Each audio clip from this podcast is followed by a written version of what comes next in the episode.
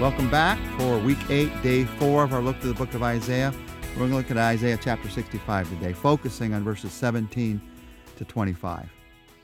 Let me begin with a question. How would you feel if you went to stay in a friend's house and, and then you were told, oh, by the way, you're going to stay in the servants' quarters? You, you picture this little room out back, separated, isolated, not nearly as nice as the main house. You might feel a little put out, like, I got to stay in the servants' quarters?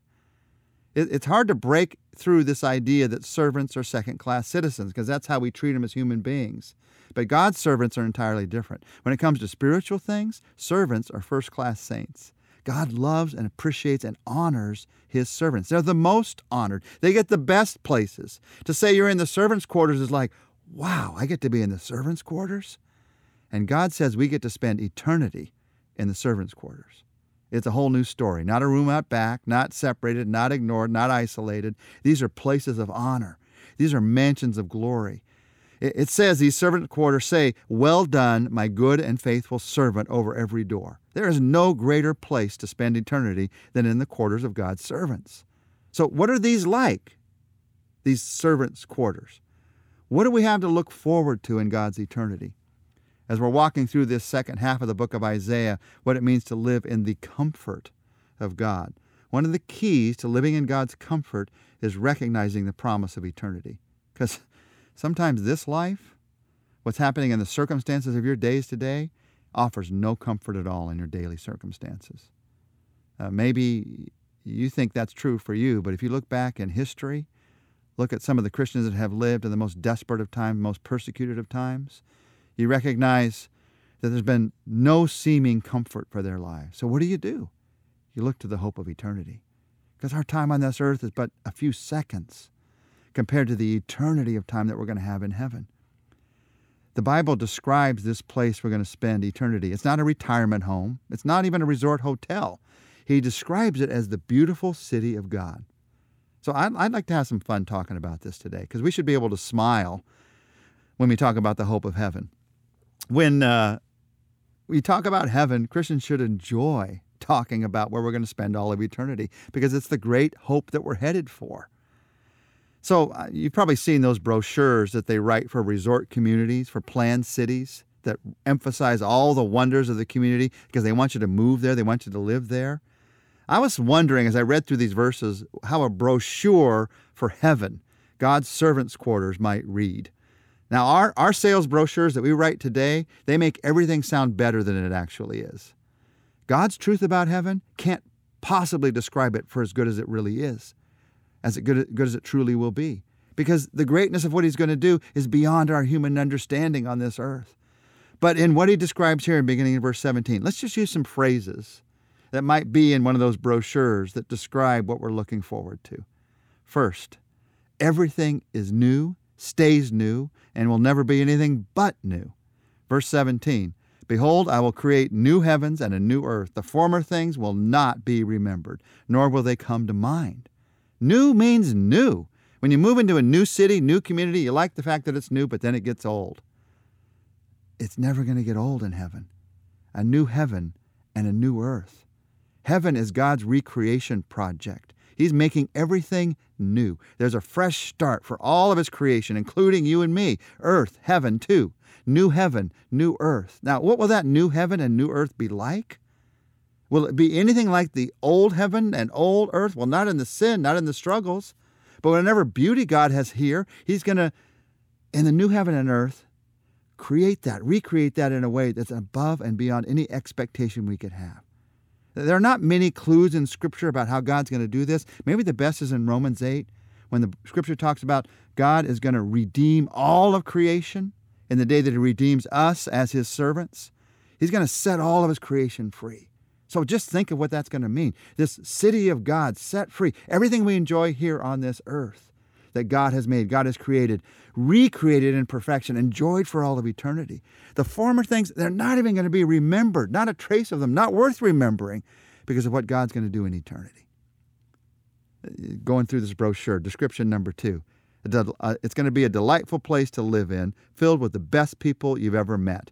And the sound of this city is like nothing you've ever heard verse 18 to 19. But be glad and rejoice forever in what I will create. For I will create Jerusalem to be a delight and its people a joy. I will rejoice over Jerusalem and take delight in my people. The sound of weeping and of crying will be heard in it no more. So God creates this city to be a delight. He's the architect. There will never be a pain, never a disappointment, never a grief, no confusion, no rejection, no sickness, no heartache. Think, think of all the things that make your heart ache right now, that bring tears. Those things will be left behind forever, not even the sound of those things.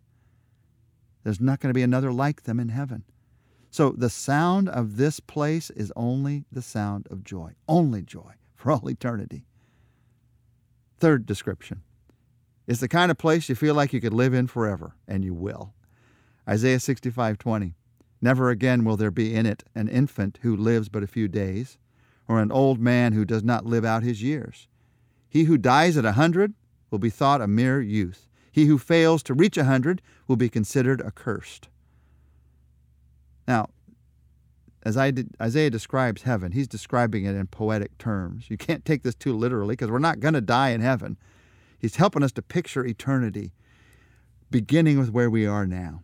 Heaven is a place for long term living, long term. Isaiah's picturing here the abundance of this eternal life in two pictures. Never again, he says, an infant that lives a few days. Hope will not go unrealized in heaven. Never. And never again an old man who does not live out his years. Hope will not go unfulfilled in heaven. Never. And this picture of to not reach a hundred be a curse would be a curse. He's, he's picturing us the fact that life in heaven, this eternal life, is going to be different than we've experienced any kind of life before. What we think of as the longest life on this earth, a hundred, will be no life at all in heaven because we have eternal life there. As he continues to go through these descriptions, just letting us look forward to what God's going to do.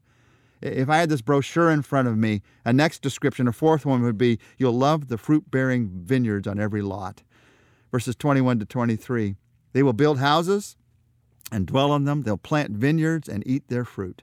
No longer will they build houses and others live in them, or plant and others eat. For as the days of a tree, so will be the days of my people. My chosen ones will long enjoy the works of their hands. They will not toil in vain or bear children doomed to misfortune.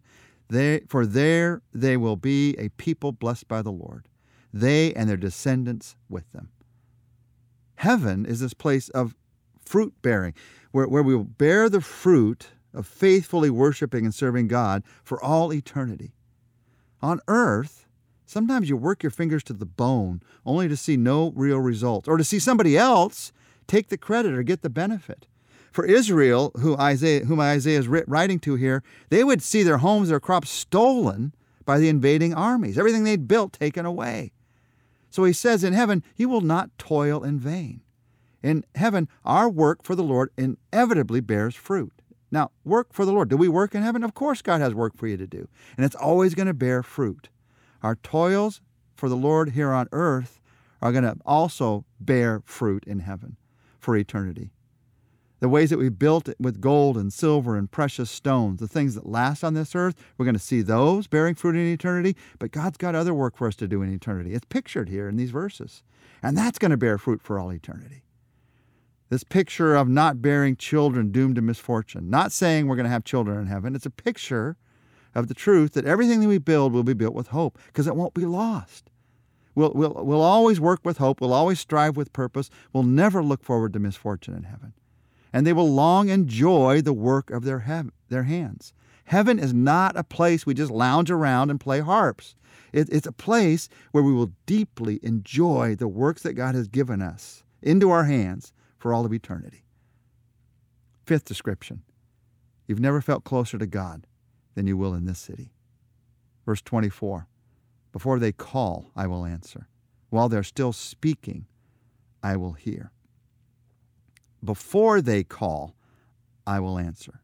Even the iPhone 50 won't be able to accomplish that. Only God can do that because only God knows our hearts. God can answer before we call because He knows us better than we know ourselves.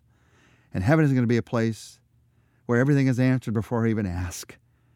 We usually apply this verse to our present day, and it has some application there. But the, primary context here is our relationship to God in the new heaven and the new earth. How close we will be to Him before we even call God is there. Sometimes, if we're not careful, we can picture ourselves as being actually farther from God in heaven than we are on earth. Here on earth, we talk to Him anytime, we pray, He's with us through His Holy Spirit, and we think when we get to heaven, we're going to be worshiping Him with billions of people. There He is, way up there on the throne, and I can't get to Him. No, He's present with us in heaven. Before we call, He's going to answer. He's more with us, closer to us in the eternity of heaven than here. Now, how is God going to be as close, that close to billions of people all at the same time? He's the eternal God. Only He can do that. We will worship together but will be closer to Him than ever. This description of heaven, one final description, maybe the most familiar description from Isaiah 65. If it was in this brochure, it would be You will not find a more peaceful neighborhood anywhere. It's in verse 25. The wolf and the lamb will feed together, and the lion will eat straw like the ox, but dust will be the serpent's food. They will neither harm nor destroy in all my holy mountain. Sheep and wolves, lions and oxen, these natural enemies, will enjoy eternal peace. And the serpent, the evil one, eats dust. There's going to be nothing to sustain evil in this place. Peace. Peace between individuals, between families, between God and man. Peace that's not momentary, but lasts forever.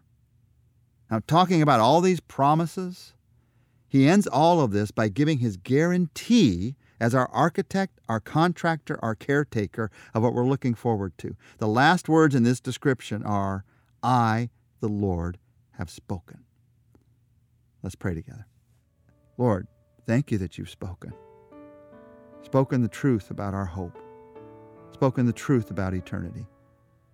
All of us, we can get so caught up in the day to day that we forget this truth about ourselves. Help us to see it today, maybe like never before the hope of heaven, the joy of heaven, and how it can impact our lives today because we are looking forward to this. And you've guaranteed it. You have spoken. Help us to live in that place of trust, that place of hope. We ask it in Jesus' name. Amen. Well, tomorrow we're going to end our study in the book of Isaiah with a look at the hand of the Lord in Isaiah 66.